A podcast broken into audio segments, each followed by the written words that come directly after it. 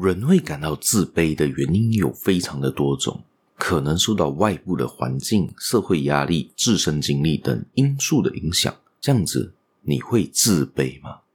有没有自卑的倾向呢？自卑都只有坏处没有好处吗？那为什么人会自卑呢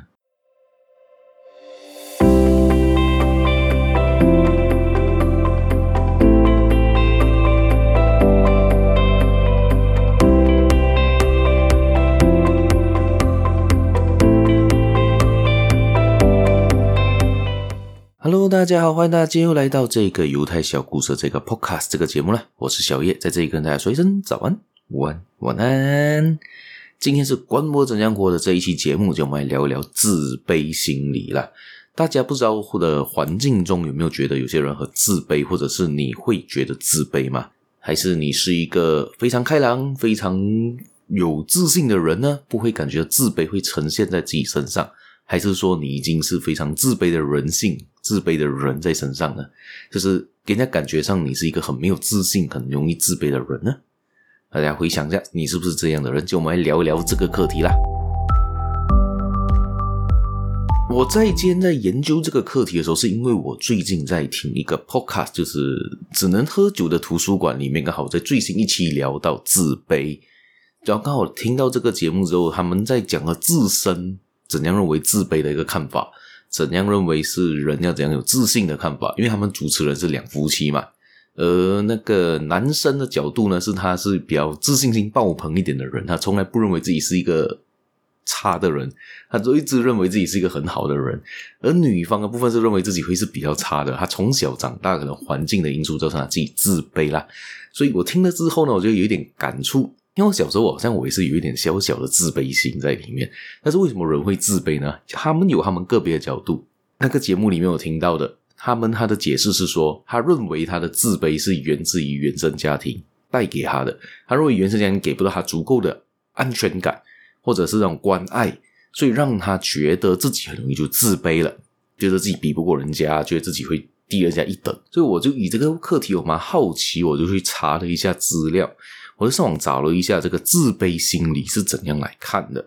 然后我就找到了一两篇文章吧，我觉得还不错的。首先呢，我当然的不免俗的，我也蛮喜欢用 ChatGPT 来查这些资料嘛，我就顺便问了 ChatGPT 对于这个地方，对于这个自卑有怎样的一个看法啦。他就说到呢，自卑呢是因为很多因素造成的，社会社会的比较啦，童年的经历啦，社会的定位啦，外貌以及身材啦。以及还有经济状况都会造成自卑，等下我们一一来说明以 ChatGPT 的说法。而我在另外一篇的文章呢，就是在一个心理学，算是心理医生的咨询网站吧，刚好那网站叫 Hello 医师里面呢，就有提到自卑了的这一个观点。那他就延续一些他们的一些历史考究，为什么会有自卑，然后讲解决自卑，讲提升自己的自信心来打败自卑的这个心理啦。所以呢，我们先从这个角度来看，自卑是什么？首先呢，自卑的情绪呢，就是会让人缺乏自信，甚至产生忧郁的情绪，极有可能转换为这个自卑情结，开始变得容易在乎别人的看法以及认同，还会因为一件小事而难过好几个礼拜。这个是自卑的开始，而它在延续了之后呢，在这个 Hello 医师的这一个文章里面还提到呢，自卑源自于过去的经历，就刚才我们提到就是童年经历，像那个刚才提到这个喝只能喝酒的图书馆里面的那个女主持人，就是有这个问题，她就是童年的经历造成的。而这个自卑情结呢，著名的一个心理学家，奥地利的心理学家叫做 Alfred Adler，他就把这个自卑情绪呢，分成两大类，一个叫原生自卑，一个叫次生自卑，一个叫 primary inferiority，另外一个是 secondary inferiority。OK，那这是什么意思呢？原生自卑就是说是孩童时期呢就造成了这个问题。为什么小时候的人会感觉容易自卑？就是因为父母喜欢比较，一定大家都有听过父母亲说：“哎，谁谁谁的家里。”谁谁谁的小孩，你隔壁家的邻居，谁谁家的儿子考的成绩都比你好，体育比你强，弹的钢琴比你好听，大家一定有听过这些问题吧？对不对呢？除非你是永远是最强的那一个人啊！是我，我不觉得这个这个世界上有这么强的人存在，一定会有比你强的人，一定会有某些地方你比人家差。所以呢，就因为这个比较心态呢，造成原生家庭的那一个自卑感就浮游而生了，就是让你觉得自卑，让你比不过人家，你会觉得很自卑。而自身自卑呢，是指呢，你长大成人之后，为了掩盖小时候的不足而设立的某些目标，但是没有办法达到，则产生的自卑感。所以这个就是这个心理学家所提出来的理论。但是不同的心理学家有不同的理论嘛。所以另外其他的心理学家有认为呢，有低自尊就是 low self esteem 来统称自卑感或者自卑情结等的现象啦。好，我们首先呢，根据这篇文章里面，我们来看自卑情节的八大症状，有哪八个症状是认为是自卑的？第一个，不断的需要他人的认同，太过在乎别人的想法，把自己的需求摆在最后，无法承受太具体的批评，过度渴望奉承，容易拖延，与社会脱节，喜欢挑别人的错误。好，这些就是自卑情结啦。所以呢，这你有假设有这八大症状，你就要想一下，我是不是真的自卑了？好，首先我们来说回这篇文章啦。不断需要其他人的认同呢，就是因为可能你小时候缺乏父母亲，缺乏你最接近的人的认同肯定，所以你就觉得你长大之后你要做一些事情，要别要比获得人家的称赞，要获得人家的赞同，你才会觉得有一点自信，不然你就觉得我做的东西是不是错的？打个比方嘛。前面提到嘛，父母先算比较嘛，所以当比较之后，你会觉得，诶，我好像永远都比隔壁的邻居的小孩成绩差，就是隔壁邻居也永远拿到都是数学永远考一百分，然后你永远考一个九十分，你就觉得你比他差了嘛，对不对？我会这样子对比嘛，所以就觉得，诶，这我怎样考都考不过他，他怎样考都是一百分，或者最低也九十九分，然后我怎样考都是九十。更加差一点的时候，可能八十五分，那我还输他这么远，我怎样追上他呢？有可能会是这样子的。然后，甚至以前的家长可能会少一分打一下那种程度，就是小小一分打你的手心一下，或者哇，那个是心理压力非常的大，会让你觉得你就没办法得到别人的赞同，然后做每一件事情都要问过别人的意见，这个是第一点。第二点呢，太过在乎于别人的看法，你会不会在乎别人的评价，在乎别人对你的看法？如果因为人家来的看法让你会觉得伤心难过，这样子你可能会让自己承受太大太多的压力，这个也可能是一种自卑的情节的现现象了。然后呢，把自己的需求摆在最后，不知道大家有没有在情侣关系之中，这种很多时候是可能是女方，她把自己需求放在很后面，就是什么都为了那个男人而做，什么都是为了那个男方而做，感觉自己好像很自卑。这个时候就是。一种 PUA 的方式也会让人别人自卑，就是有的人会就把自己的需求摆在最后，就好像自己是一文不值的。时间一久呢，他自己还会感觉到愤怒，感觉到怨恨哦，因为他觉得我为他做了这么多，为什么我还得不到我想要的东西？这个也是一种自卑的心态。另外一种就是无法承受太具体的批评，有时候人家在你面前说你的不好，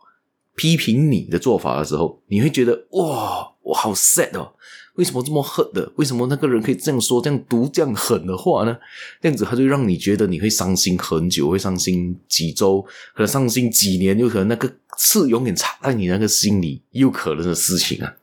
不知道大家有遇过这样的事情吗？然后另外一种呢，过度渴望奉承，就是像前面的渴望得到别人肯定嘛，所以也是一样的，他需要得到人家称赞他，他称赞奉承，他就觉得很爽很开心。如果没有得到称赞，他就不想做那件事情了。然后另外呢，是容易的拖延，因为担心自己没有办法把事情做好，所以呢，有自卑心理的人会把东西拖到最后一分钟才去去做，因为他觉得他没有办法把东西做好，所以他就拖吧。但是这个东西又必须由我来做，这样子是就拖出去了，等到最后 last minute 了，等到最后 deadline 到了，没有办法了才交上去吧。好，下一个呢，就是与社会脱节。因为他们为什么会与社会脱节？这句话什么意思？就是因为你自卑，你觉得自己不够好，你配不上任何人，所以很多人就把自己关起来，把自己关在自己家里，永远就是出去上班就回家了，或者甚至连家门都不敢踏出一步，不敢跟人家去做交流，不敢有跟这个社会上的其他人物介绍啊、认识啊等等等等。所以你的社交关系非常非常的狭窄，所以会让你变得很自卑。因为你自卑，而你不敢去参人，而让你更加的自卑。因为你走不出去你自己的小圈圈里面。另外一个是喜欢挑别人的错误，他会觉得自己有许多的不足，但是呢，他会点出别人的错误，转移其他人的注意力，这个也是这种自卑的现象。我相信我说了这么多，这八点里面，我相信人多多少少都有一些，但是严重性高和不高。每个人都喜欢喜欢被听到、被奉承的话，每个人都喜欢被赞美，每个人喜欢都喜欢被肯定，没有人喜欢会被批评。没有人会喜欢要去认识一些你不想认识的人，没有人会喜欢去要把错误揽在自己身上，都喜欢把错误转去给别人身上。没有人会承认自己是不足的人，如果承认自己不足的人，你就越走越惨，越走越糟糕啊，越走越负面的情绪嘛。所以呢，我相信这八点人都有，多多少都会有。但是这个时候，我觉得我们就要想回来，为什么人会有自卑的情绪呢？自卑情绪是不好，为什么人会自卑呢？自卑真的不好吗？然后我在想着想着想着想着这个问题的时候呢，我就去问问了 ChatGPT：自卑有好处吗？一般人家都是问到自卑的坏处嘛，自卑坏处社交的问题啦，成就感缺失啦，心理健康问题。刚我都讲过了嘛，该那那些情绪那些东西就造造成你自卑嘛。然后自卑的好处是什么呢？其实自卑也是有好处的，我觉得我还蛮同意 ChatGPT 给我答案呐，因为他们就他就说到了呢，其实有两点好处，第一个是激励，第二个是谦虚。为什么你会自卑呢？因为呢，第一你会因为你够谦虚，因为你你是因为我们在传统文化里面，尤其是你看一些美剧或者是外国人他们的教学方式跟我们这边对比的话，你会发觉到。好像在西方国家，那个自卑的情绪表现的没有这么的明显，好像在亚洲国家表现的非常的明显，很多人都感觉比较自卑，是因为我们奉承的是什么？我们奉承的谦虚啊，觉得我们不能够就是呃太过的骄傲自大，而西方的教育是说你要表现你自己，然后我们这边是要我们隐藏自己，所以呢，我觉得有可能是因为这样。因为自卑也可以让人觉得呢，你可以更加理解人家的感受，也就是一种培养谦虚和对他人的理解。可是从小这样子被教育起来，所以你感觉会比较自卑。我觉得其中一个原因啊，另外一个自卑的好处可能就就是激励个体，因为你觉得自己的不足，你觉得自己有什么缺少的，你要改善自己，增强自己的这个能力，所以也是一种方式吧。所以自卑其实不算完全的坏处，所以我想。没有可能有一样东西只有坏处没有好处的，所以我觉得这个东西就是因为一体两面，还一定有它的好处存在，一定有坏处存在。但是我们现在想办法的把那个好处我们保留，把坏处尽量转向那个好处而去了。但是我觉得自卑还是真的很难去做的，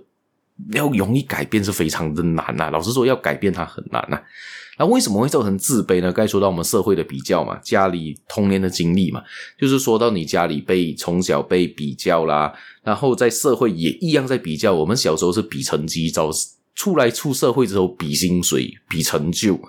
下一个就是你社会定位也是一样啊，你自己的社会定位是不是你自己所期待的？是不是你现在做着你想要的社会地位？你是不是想要做一个？嗯，可能工程师、医师、律师，但是你现在做的什么是怎样的一个工作？是不是你想象中的工作？是不是你想象中的社会地位？站出去的时候，是不是人家会奉承你、会尊敬你？还是说就把你看成是一个普通人？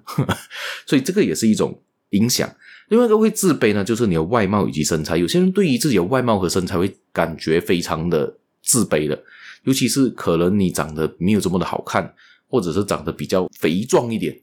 然后又可能自己是长得瘦小，太瘦小，长得不好看，这种怎样的人都有了。然后下一个还有一个是经济状态，因为你经济状态是不好的时候，你会肯定会感觉到自卑，因为你没有能力控制你自己的经济的时候，你觉得自己感觉上，诶，人家都在用着 iPhone，人家都在用着比较好的电话，在开着名车，开着 BMW，开住 Mercedes、马赛蒂这些的，等等等，而你在开着什么？你可能开着辆小小的感觉，买着二手的二手的阿西亚。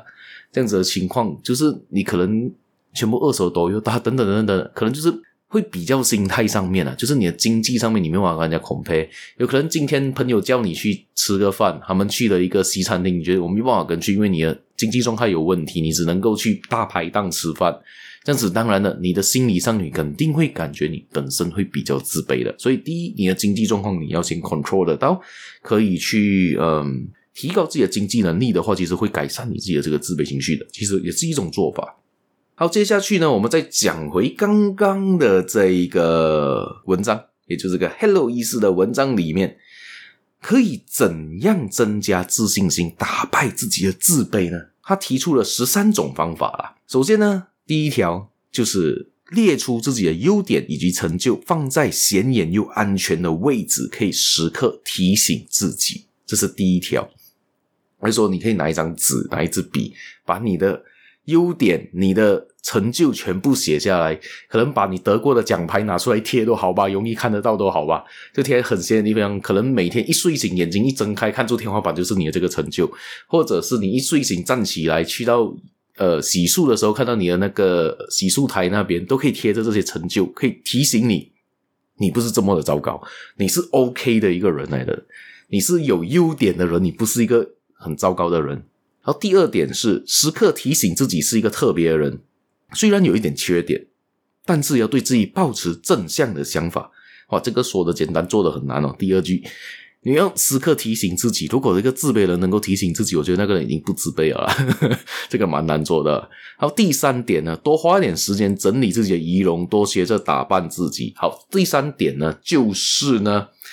呃，外貌的焦虑，就是你可能对于外貌有一点焦虑，觉得自己长得不够漂亮，长得不够帅，这样子你可能可以做一些微调，或者是开始学着打扮，开始学着整理发型啊，整理你的皮肤的状态啊，等等等等，都可以帮助你吧。然后呢，下一个是均匀饮食、规律运动和充足的睡眠，健康的生活也可以提升自信心。好，这句话是什么呢？你有均衡的饮食，你有规律的运动，有充足的睡眠。当然了，你有这三点做得到的时候，你的身材肯定也会变得比较好嘛。然后，当你曾看去健身房的人，可能刚他去的时候，他可能是比较胖的，可能是比较瘦的。他一开始去健身房的，我相信，如果你有去过健身房，你是初学者进健身房，你会感觉自己一开始很自卑。你看住旁边的大佬，哇，好强啊，全部。他的那个，他的那个肌肉非常线条，非常的明显，非常的大只。然后你看到旁边有一个胖子在做这个时候，你会感觉他跟你一样很自卑，不敢动，感觉上自己在那边好像格格不入，好像全部人在看着你做运动的那种感觉。其实没有，其实没有。以我本身有健身经验的人呢，当你的体重或者是你的形态不是很好的时候，你去到健身房，其实一般上的大佬其实没时间管你，或者是他们会。觉得哦，这个人要改变自己很好啊，很好啊，那种感觉你知道吗？其实他们没有真正鄙视你这些做不好的人呢，他们反而会是很欣赏这类人。你问我的话，我本身心里是蛮欣赏的，至少他敢踏出第一步去做这件事情，他是真正想要改变自己，他想把自己变得更加的好，何乐不为呢？他可能你去问他要怎样做一些动作，或者是问他一些那一个仪器怎样用，他应该很乐意都会帮助你的，除非他真的很忙啦。然后另外一种呢，反而是你讲健身人比较鄙视的人，反而是我觉得一直在拍照，一直 一直是为了他的 Instagram，为为了一些打卡的行动而做的话，我反而觉得那些反而比较鄙视吧，可以这么说吧。当然，如果还有身材的话，我觉得也 OK 啦。好，下一点呢，少给自己一些压力。OK，少给自己一些压力，这个也是非常难做到，因为压力我相信都是无形中成型的，可能是在工作中的压力，可能生活中压力。你要怎样摆脱压力呢？你要去想一个宣泄的地方，可能冥想，可能运动，可能去吃，可能去什么都好，至少宣泄压力是一种做法啊。然后另外一种呢，是保持居住的空间干净舒适，也可以做一些小装饰。也就是说呢，你每天的家里整理的干干净净，一早起来就感觉诶心情非常开心，就是你想要的一个环境的话，其实我觉得应该对于心情上肯定有帮助吧。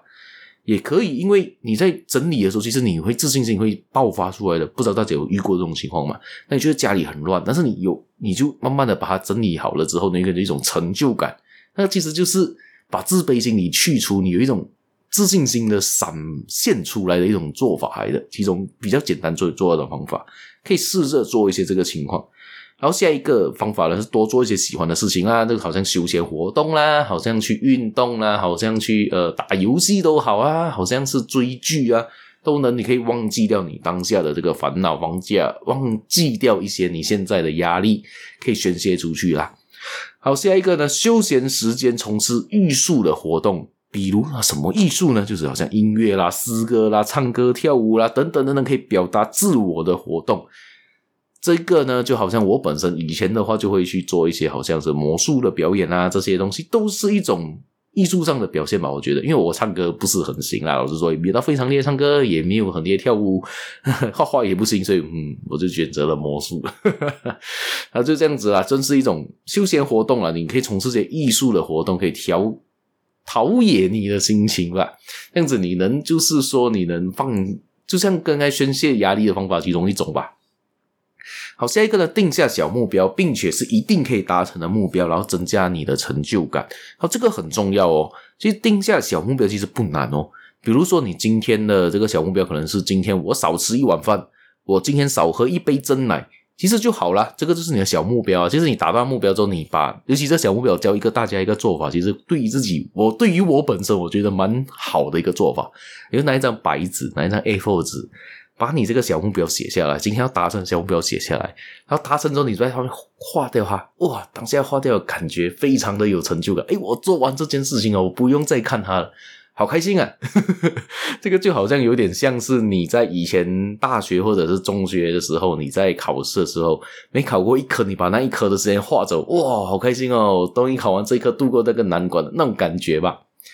好，下一个呢，一步步完成一直拖着不做的事情，就是。list 就是把还没做的事情写下来了，一步步的完成它了，一步一步完成它，你会感觉自己释放掉你无形中的压力，这是一种，也是一种方法来的，大家可以尝试看看啦。但是我觉得这个比较难做到。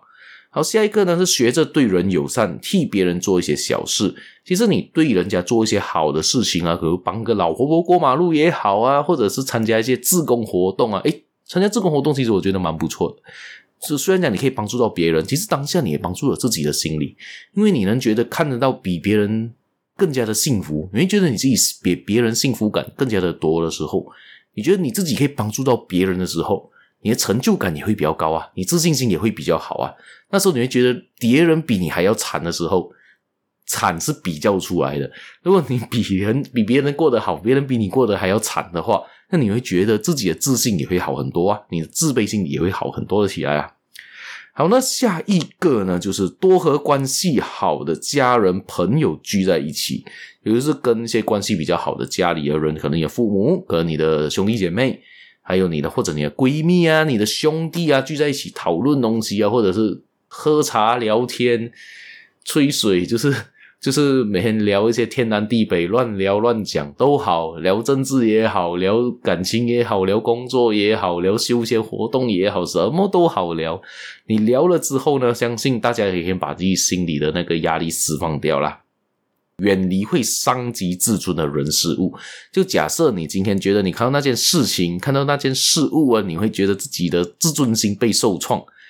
这样你就远离他吧，这样你就不要看他啦。你就或者是要接受它啦，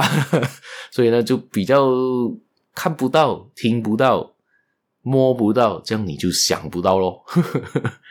好了，今天的分享也差不多到这一边，不知道大家对于这样子的分享有怎样的一个看法？我相信这一期是算是比较长的，我有史以来做过最长的一集了吧？这样子大家对于这些这样长的一个节目有怎样的一个看法呢？相信也是干货满满吧？应该有听到很多不错的一些讯息，比如说自卑要怎，为什么会造成自卑啦？为什么会变成这样子啦？为要怎样去改善它啦？然后要怎，为什么有，为什么社会会造成这种情况啦？等等等等的。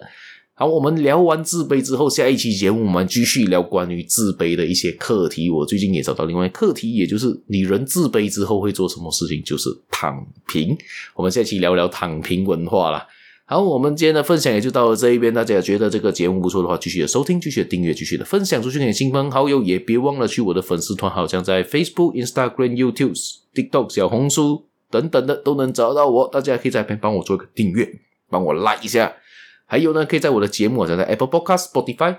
Mixer，不管你在哪个平台收听，你都别忘了帮我打一个五星好评。可以 comment 的话，也可以 comment 让我知道你对于这些节目有怎样的一个想法啦。最后，最后呢。也可以在下面的链接有一个叫 Buy Me a Coffee 的链接，可以得空请我喝一杯咖啡啦。我还没，好像还没收过一杯咖啡，